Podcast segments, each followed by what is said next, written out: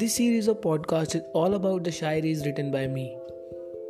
These are very close to my heart.